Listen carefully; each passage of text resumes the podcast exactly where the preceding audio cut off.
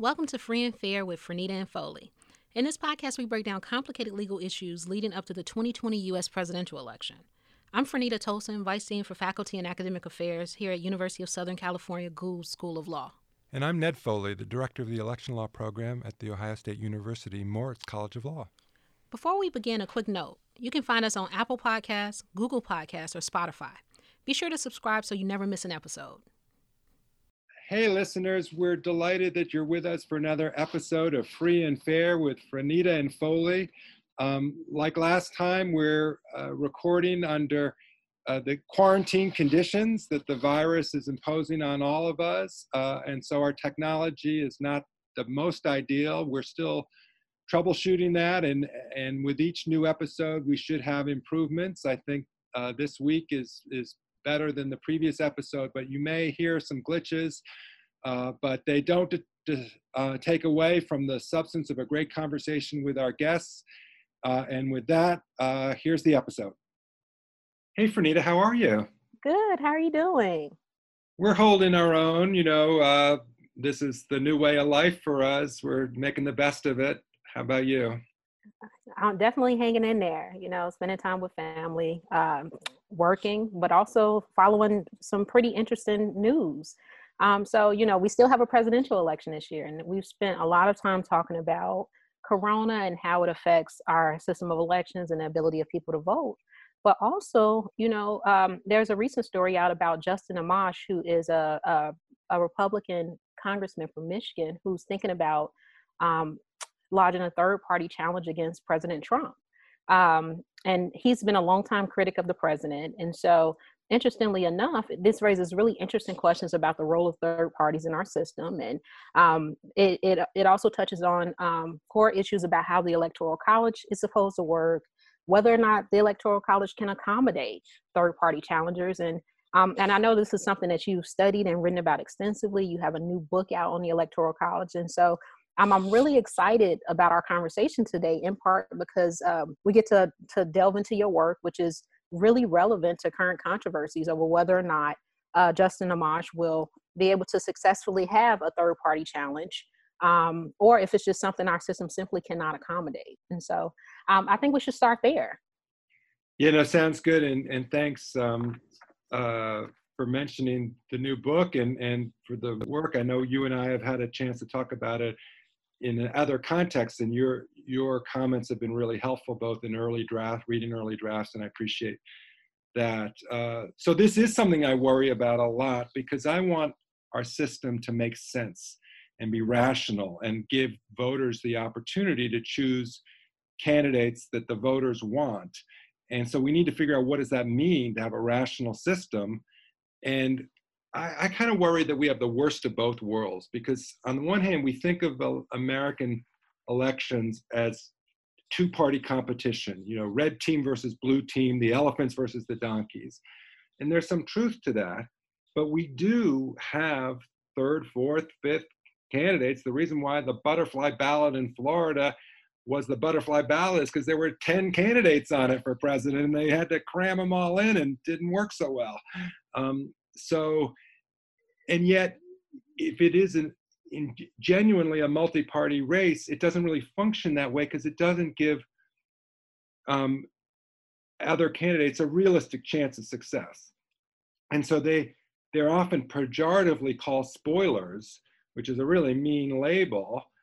They sometimes function that way, unfortunately, but it's kind of not their fault. I think a well-designed system would allow them to have a fair shot at, at attracting attention. After all, um, we've had transformation in American history. We haven't always had the exact same two parties, right? The, the modern Republican Party was an invention of the 1850s as a free soil, free labor, anti slavery party um, after the so called Whig Party collapsed. And you had Abraham Lincoln and other figures you know, creating a new party before the Civil War. Um, you know, the Progressive Party during the Progressive era tried to be a, a, a, a significant third party. It, ra- it, ran Teddy Roosevelt in 1912. Um, it wasn't able to displace the Republicans and the Democrats, but that's another example of where we've had insurgencies. And Teddy Roosevelt was, in some ways, more popular than even the major party candidates that year. We could we could discuss that anyway. Right. But he did split the vote, right? Which sort of contributes to this. He split the vote in the Republican Party, him and William Howard Taft. So it does contribute to this sense that um, third parties can do more harm than good. Um, and and I'm wondering, you know, do you think so so for example let's justin amash has staked out his position for a long time just in terms of his disapproval of the president's policies right? Even though he's a republican and that's pretty uncharacteristic in um, the republican party nowadays right? You don't see a lot of open criticism of the president from people who are part of the party. And so it makes me wonder ned about our conversation around third party challengers right? Like historically they have been designed to um, or at least they've played the role of sort of forcing the parties to acknowledge and take serious certain issues right? And so i think you know had we been living in any other time outside of the polarization that we live in now perhaps justin amash wouldn't be considering a white house run um, with the goal of like causing trouble right or spoiling the race but more so about forcing the republican party to acknowledge the issues that honestly made him run for Congress in the first place, right? He ran as a Tea Party Republican. Um, and so, you know, one possible way of framing his run is, you know, he's trying to force certain issues back into the forefront of the party. Yet the conversation, um, at least what I've been reading in the, the press about his run, it seems to su- suggest that it's really about causing problems for the president. Um, and so, you know, I, I, I, invite your thoughts about our conversation about third party candidates and how we ended up in a world where we view them as as mostly spoilers, right? That was the conversation around Jill Stein in 2016. That was the conversation around Ralph Nader in 2000. Um, whereas I think historically they have um, been somewhat useful in, in pushing parties to uh, take certain policy positions. Um, so how do how do we explain this disconnect between how they used to be viewed and how we view them now?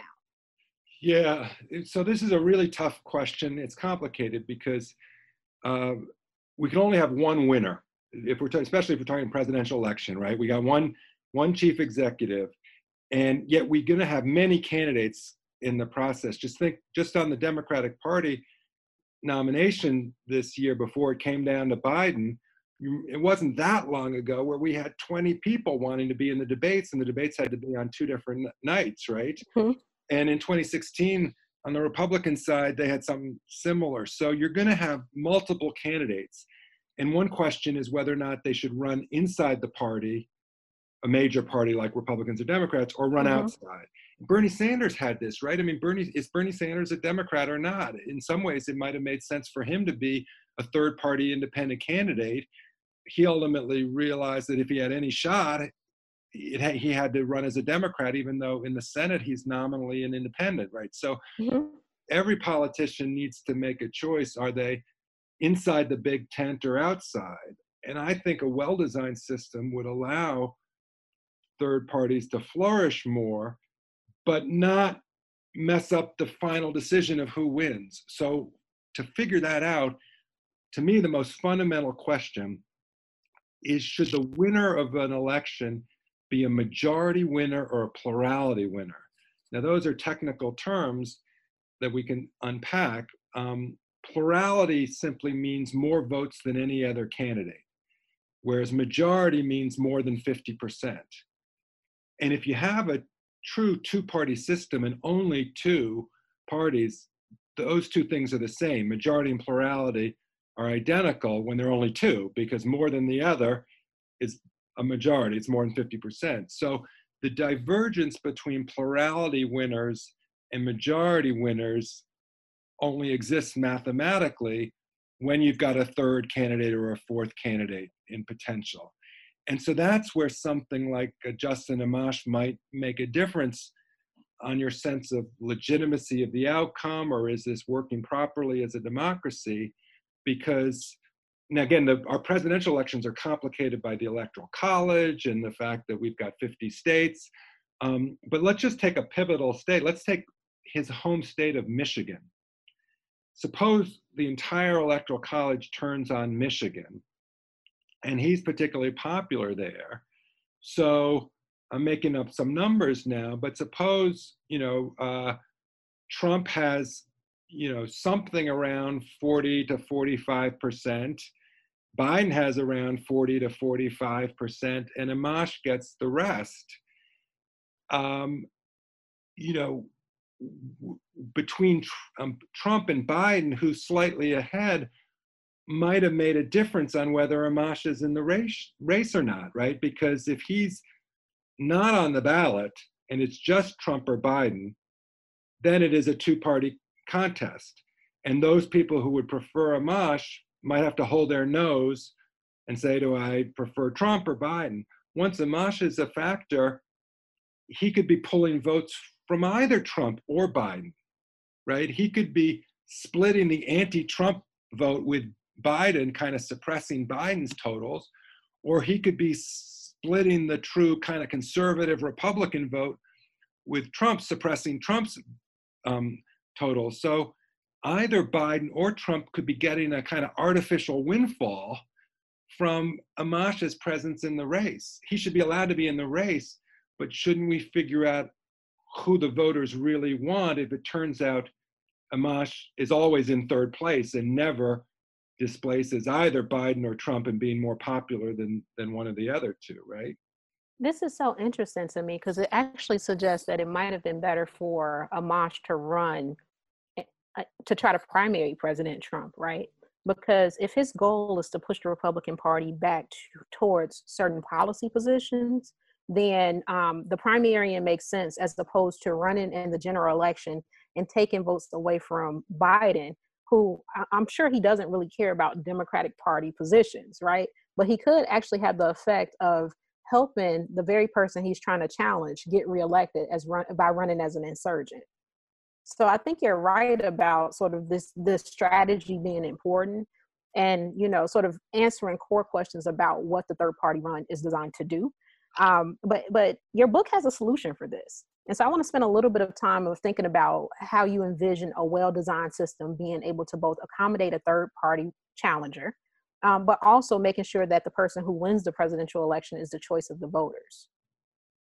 Yeah thanks. Um, so yeah the solution that the book talks about is making sure we have majority winners in each and every state, especially the pivotal states like a Michigan or Wisconsin this year, or Pennsylvania, Florida, because under the Constitution, each state already has the power to determine how its electors are chosen. And for here, we may have to do a little bit of uh, electoral college 101 kind of thing just to explain for everybody how the system works. I think most people might remember from high school or you know college that um, you know we have this system where you and I as citizens don't technically vote for president. We get to vote for these so-called electors.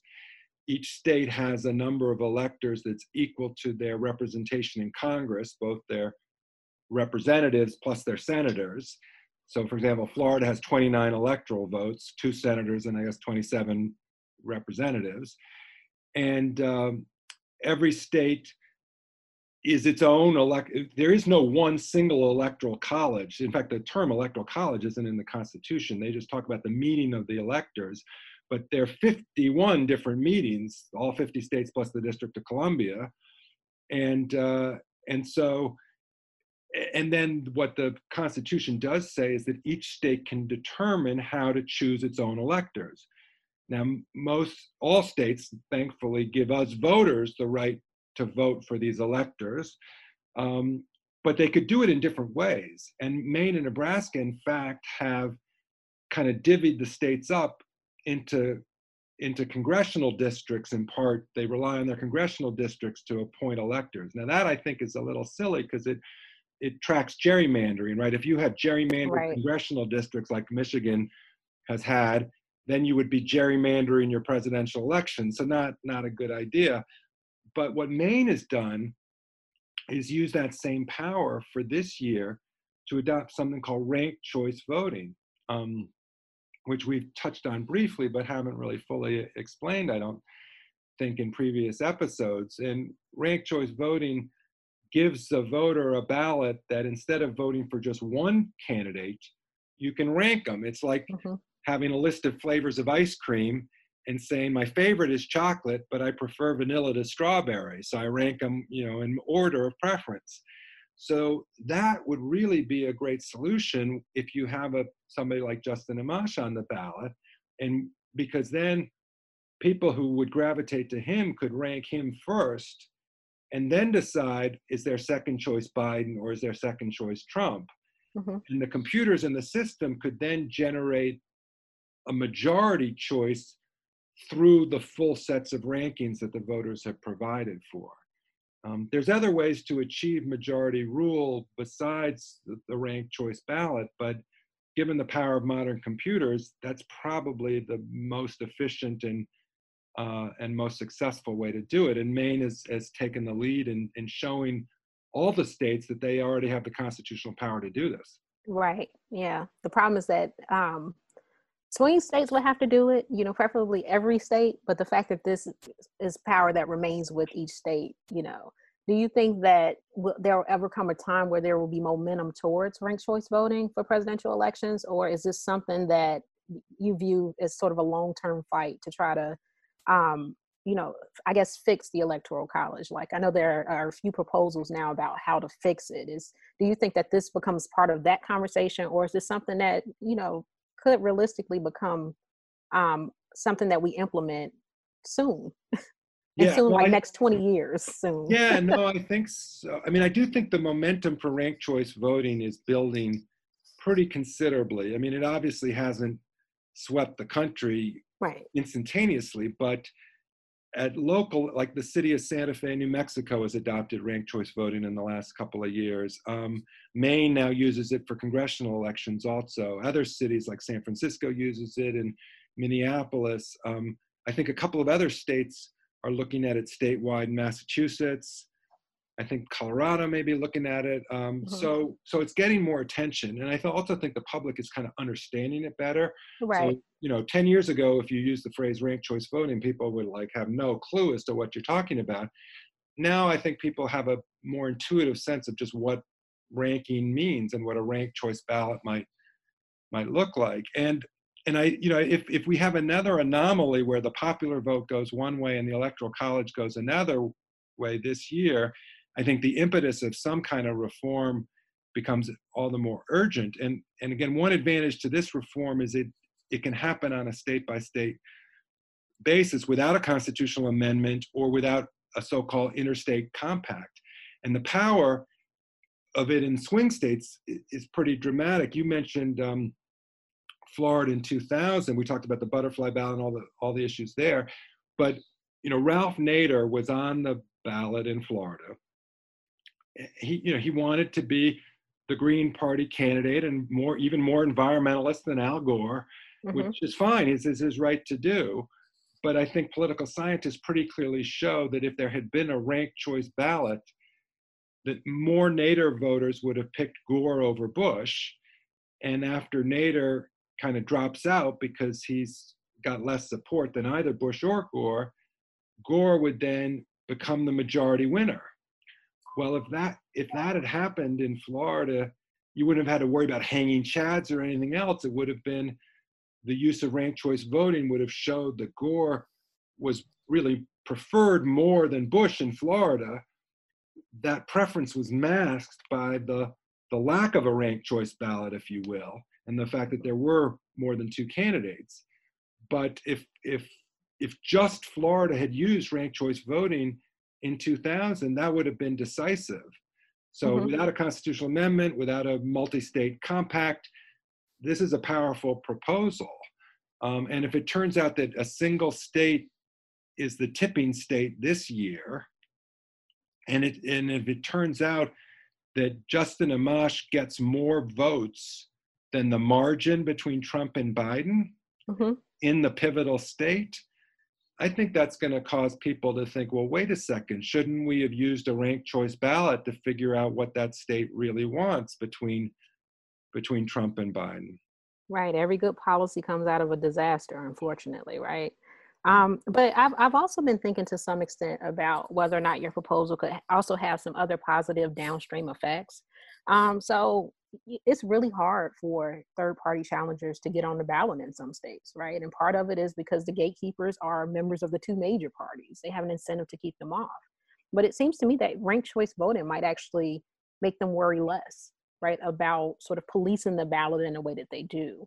Um, and that could be especially important in a year like this year where we're dealing with the pandemic and because um, one thing i've thought about is wow you know pe- people who are thinking about third party runs for president how do they get on the ballot in all 50 states if they have a signature requirement right? How do you go door to door when we are in sheltering in place? Right. um, and so just you know different concerns like that. And um, the two major parties have no incentive to, to change the rules at this point. They have every incentive to keep these people off the ballot right? And um, and and if one believes that third parties actually serve an important policy goal um, then maybe that's a problem. And it seems to me that ranked choice voting might actually uh, provide some incentive for um, the two major parties not to police the ballots such that voter uh, choice is constrained artificially. Oh, you're absolutely right. I think that's a really important point, um, and one that should get emphasized, you know, much more in this conversation because, and and and the way you put it is such an important positive way because as I've um, talked to people about my book and about the problem, the so-called spoiler effect and the way third parties can be disruptive, an instinct that some people have, including some of our election law um, colleagues in, in, mm-hmm. in our field, say, well, the solution should be to restrict ballot access, right? In other words, the way to avoid this problem eh, of having a, a, third candidate maybe make the difference is guarantee that you'll just have two candidates on the ballot, which would be more of the duopoly you know, and, and control. Um, first of all, I, I, don't think that's feasible given current constitutional law. The Supreme Court has pretty much said that third parties have to have a fair shot at the ballot. Uh, but even apart from that, you know, there's kind of an inherent unfairness to limit the choice to two.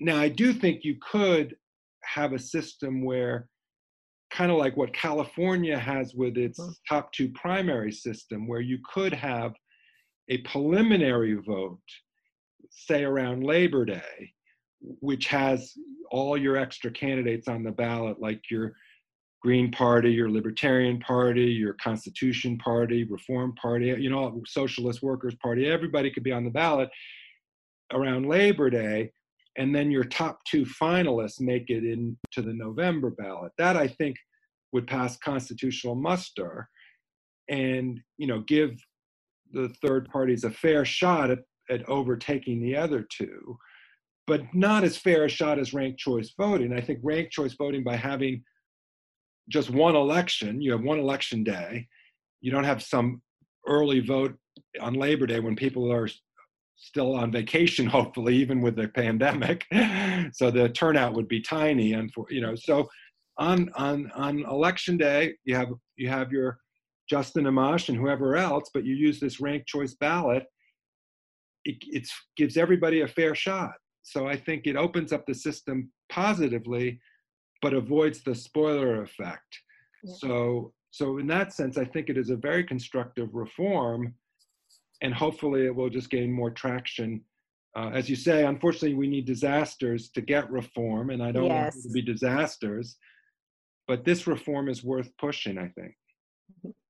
Um, so now seems like a good time to talk about um, um, one part of your book that is I, I, always get very excited in sort of thinking about um, how you frame this issue of uh, electing a president who is a choice of the majority of voters.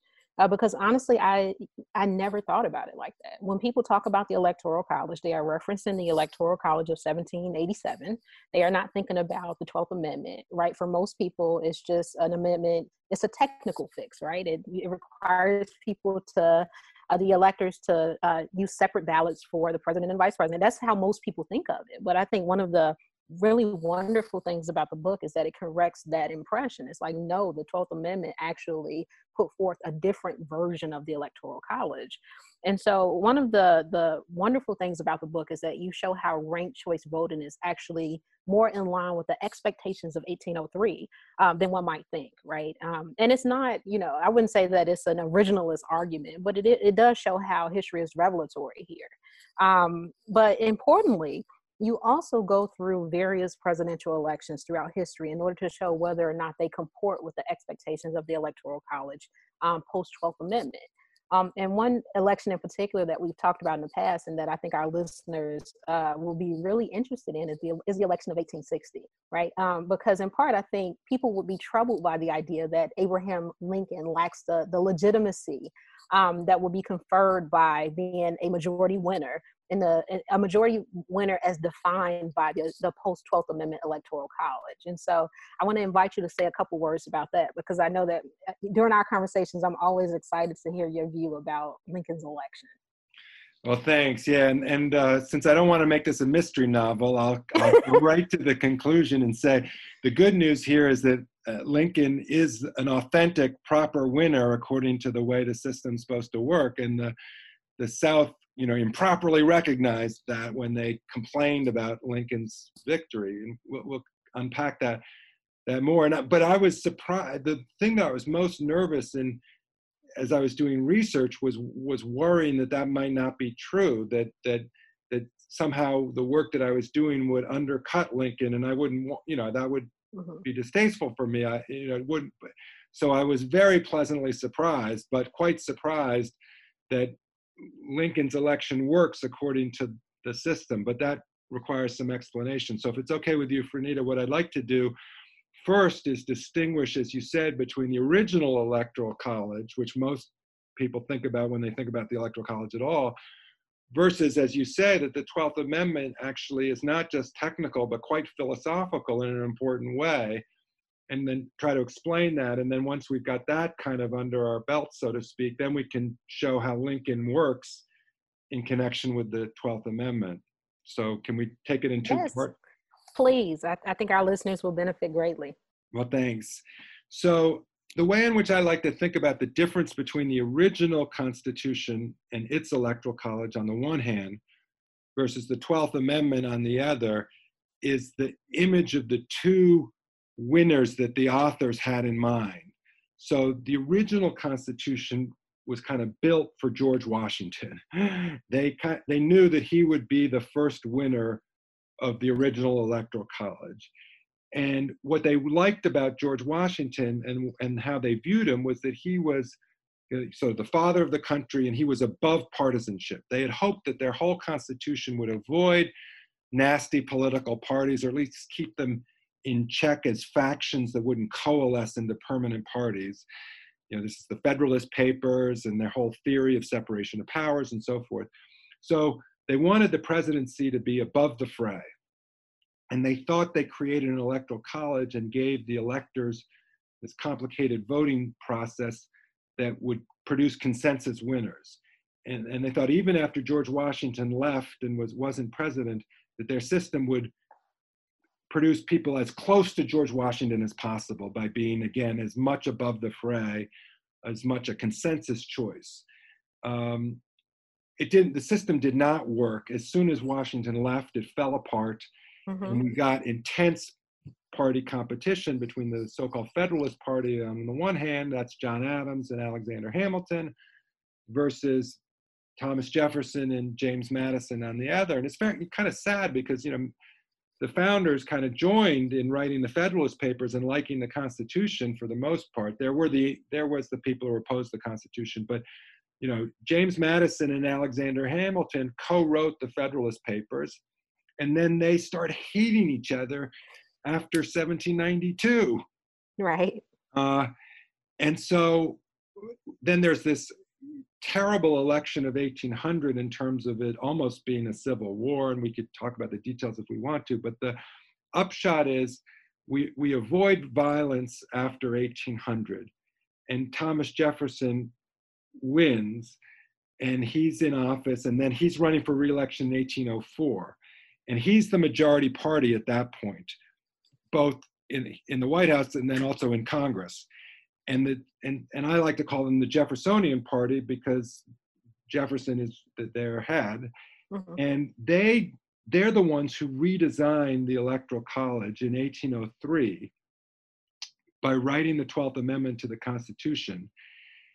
And, and so their image of an authentic winner is no longer George Washington above the fray. It is Thomas Jefferson as head of a party.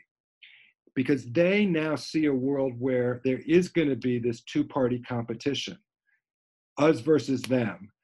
And they think at least the majority party should prevail. Now, they have a complicated concept of a majority party.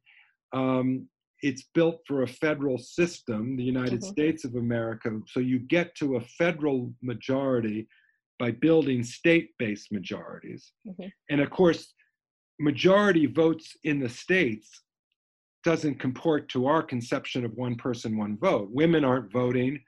Jefferson is a slave owner. So it's not what we would think of as a, an appropriate system.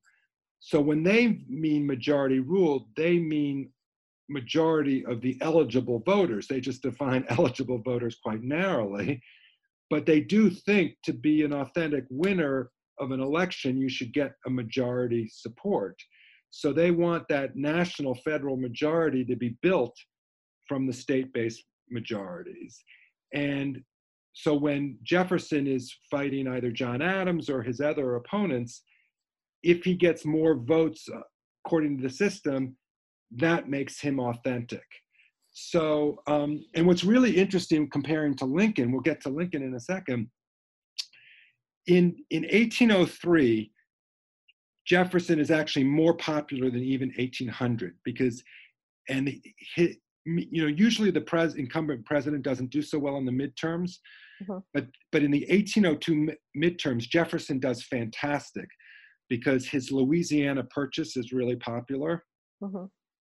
But the Federalist Party, which is based in New England, hates the Louisiana Purchase because they see all the new states that are going to be created of this Western territory are going to be states that are going to favor Jefferson and his party and and those sorts of interests. The New Englanders are, you know, are mostly a seafaring people who want to trade with Old England.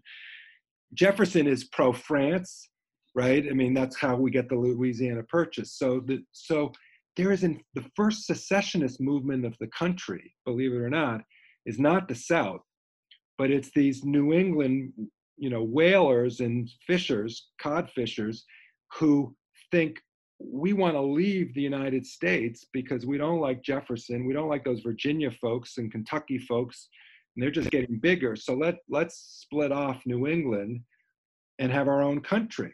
Mm-hmm. Um, and so you have the Senate, sitting senator from Connecticut being the leader of the secessionist movement. I mean, it's like Jefferson Davis. It's just you know half a century earlier.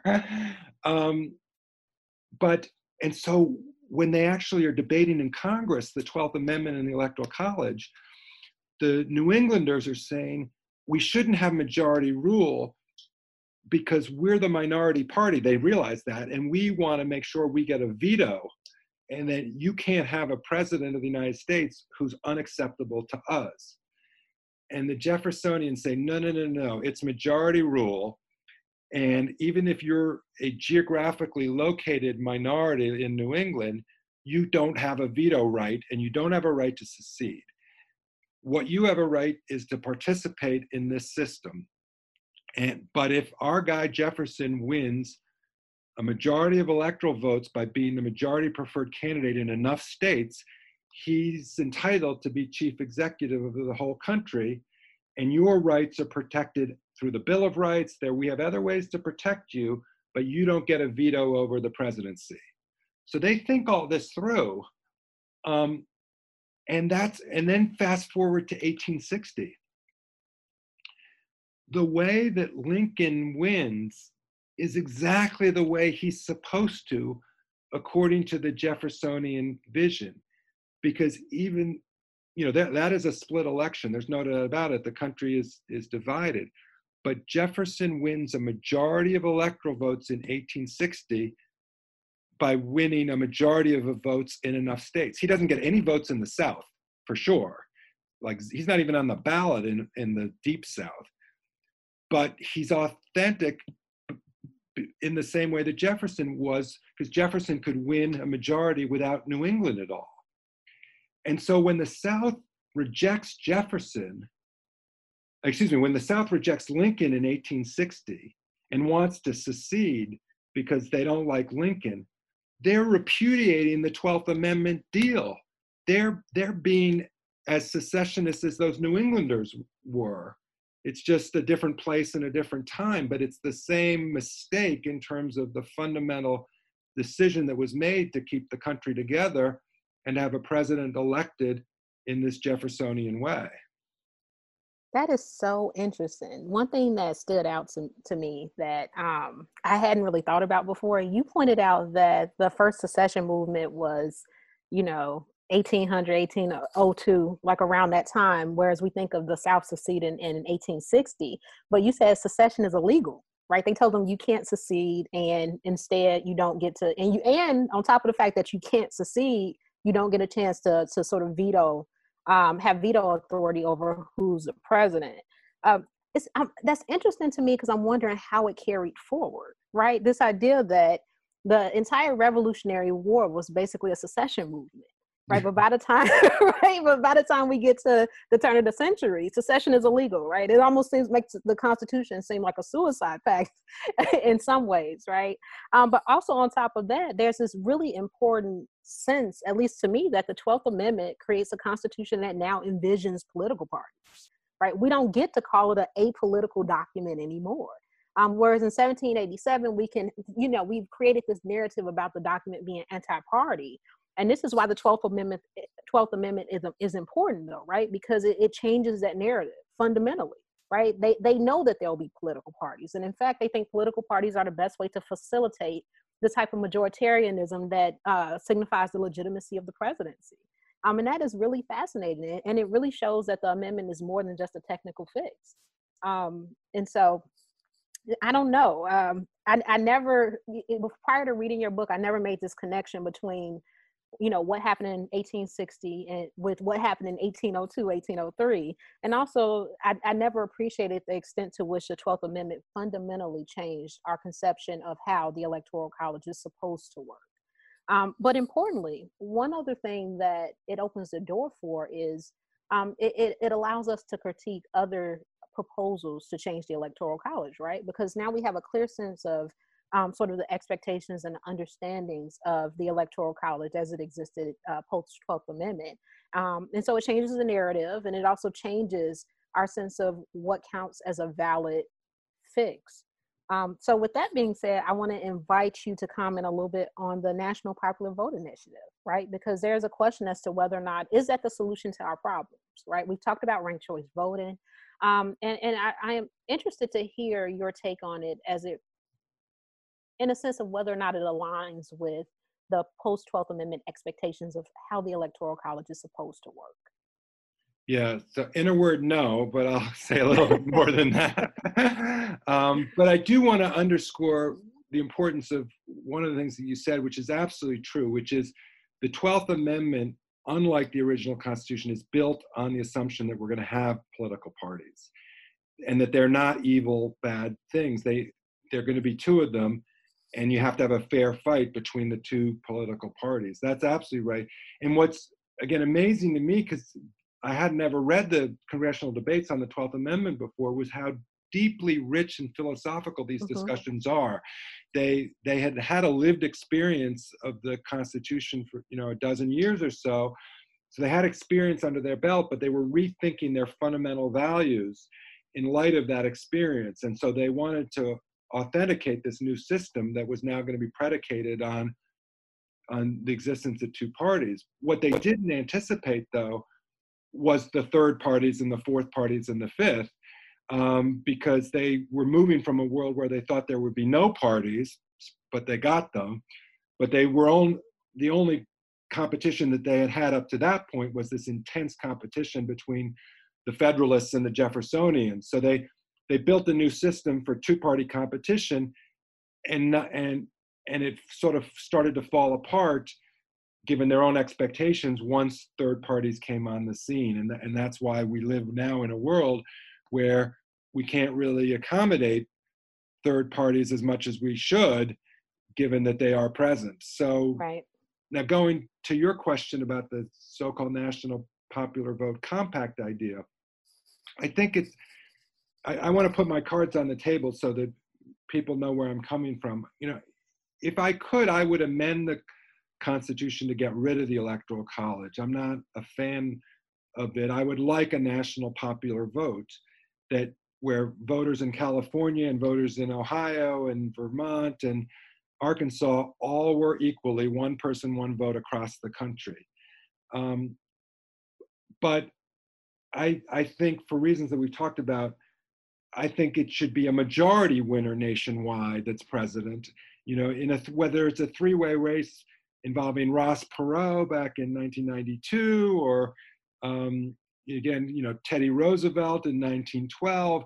Whenever you have a significant third party, it seems to me you ought to have a system, ranked choice voting or otherwise, to say, okay, the, the chief executive of the nation should have some form of majority support. I guess philosophically, I personally agree with the Jeffersonians in that way. I just don't need it to be a complicated federal system. It could be nationwide. The problem is, without a constitutional amendment, we can't do two things, both of which are desirable, unfortunately. We can achieve a system that comports with the Jeffersonian vision of a of a federal majority rule or a compound majority rule by instituting ranked choice voting, as we've talked about. And that would bring our system back into alignment with its philosophical foundations. So that's why that's my preferred choice. we should, as long as we have the system that we have, we should make it work the way it's supposed to. Part of the problem with both 2000 and 2016 is that the system didn't even work according to its own premises. People complain about the disconnect between the national popular vote and the electoral college. True, but the authors would say, who cares? We don't have a national popular vote.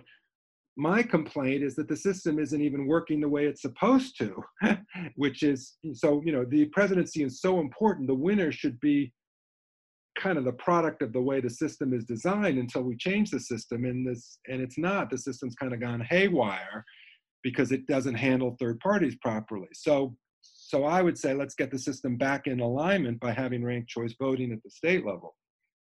But it is true that that reform does not achieve um, one monolithic election nationwide. So you would still have battleground states, right? We've talked about how Michigan should have ranked choice voting or Florida should have ranked choice voting. All true, but it still leaves New York and California and Mississippi as outliers because the deep blue states and the deep red states are going to be deep blue and red regardless. It's where where it matters is the purple states in terms of the battleground and i can i'm sympathetic to anybody in california or and say hey wait a second. I don't want to be irrelevant. I want my vote to matter. So that's where the national popular vote compact idea comes in. But it's got some flaws i think. One is it might be unconstitutional because if you take the view that the basic architecture of the electoral college is to keep the states as separate sovereigns and whether we like it or not, we know from Shelby County and other precedents yeah. of the Supreme Court that the majority believes in state sovereignty. And so, even though the states do have this latitude to choose their method for appointing electors, if they're not allowed to choose a method that's inconsistent with the fundamental premise of state sovereignty, right. you could get a 5 4 decision or maybe even more, but at least a 5 4 decision just invalidating the compact as inconsistent with state sovereignty. Yeah. So all this work of reform could go up in smoke in that sense.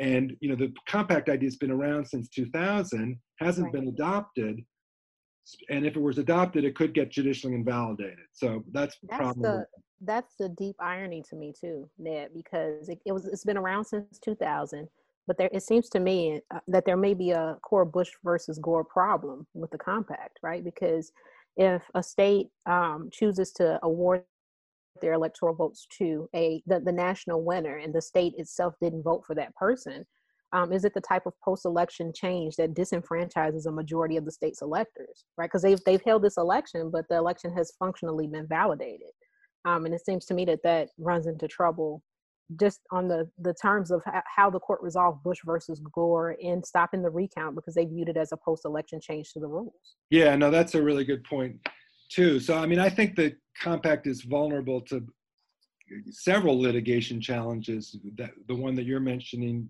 being at maybe the top of the list. Um, but then also the fact that it hasn't been adopted despite being around for 20 years now, it, can't get adopted unless enough states sign on. Right. They've got to reach the magic number of 270, and they're still many states short.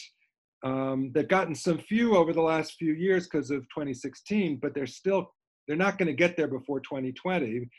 And again, whereas the ranked choice voting idea you know if you if you thought that one state wisconsin or michigan might be the pivotal state and you just adopted that reform this year it has that much more power because you don't need the compact but then the third point is again i like the idea of a nationwide vote but i don't just think about these numbers for a second suppose we had and I, I, don't mean this partisan, I just think it's a failure of, of, of small d democracy. Suppose Trump wins 43% nation, nationwide, mm-hmm. And Biden wins 42% nationwide. That leaves, if I can do math in my head, that leaves 15%, right? Mm-hmm. Suppose a third party candidate, whether it's Justin Amash or Howard Schultz or whatever, gets that 15%. That'd be kind of like Ross Perot type numbers from right. 1992. But suppose we knew that with some sort of runoff, either ranked choice voting or a regular runoff, you take that third candidate out of the race and Biden leapfrogs above 42% and becomes the majority winner. Mm-hmm. The idea that you would have let Trump win based on the nationwide popular vote with only 43% seems inconsistent with the will of the electorate because essentially the electorate would have been saying we don't want Trump. It's just the anti-Trump vote would have split between 42% for Biden and 15% for that other person, the third party. And yet you'd have Trump squeaking in reelection based on just this 43% plurality when all these ballots are cast against him, right? I mean, right. if he gets 43, it means he didn't get 57%. Right. No, and, I think that that's right. And the National Popular Vote Compact doesn't solve that problem. And for all the re- Democrats were freaking out when they thought Howard Schultz might join the race because they they suddenly saw Schultz siphoning away votes from the Democratic nominee, splitting the anti-Trump vote. Well, if you if you're freaking out under the current system, you should freak out under the compact because it re- replicates the same problem on a national level. Right. No, I think that that's right. Um, so, you know, all of the, but you know, let's continue the conversation because I think that it's it's important that we're having it first of all. Um, but um, also importantly to our listeners they should check out your book right? Because it, it challenges a lot of the narrative around the electoral college and it helps to understand what the options are right? We can have an informed conversation about how to make things better. Um, so i think that we should end it there but i do want to invite our listeners to join us in um, in the next few episodes we have um, at, I think maybe two episodes from now, we, we will be discussing the faithless elector case. Um, and so we're going to continue our conversation about the Electoral College. The Supreme Court is hearing arguments in that case. And so there will definitely be a part two. Um, and, you know, this has been a, a wonderful conversation, and I look forward to continuing it. Well, me too. Yeah, no, thank you for uh, giving me the chance to talk about the book. It was a fun project to work on. It's the kind of research project where you don't know what the answer is going to be when you jump in, which is the best kind. The best research project, yes Yeah, so it's great to ha- to talk to you as always, and I look forward to next time. All right, great. Take care, Nair. Stay stay safe. You too, you and your family. Bye bye. Bye.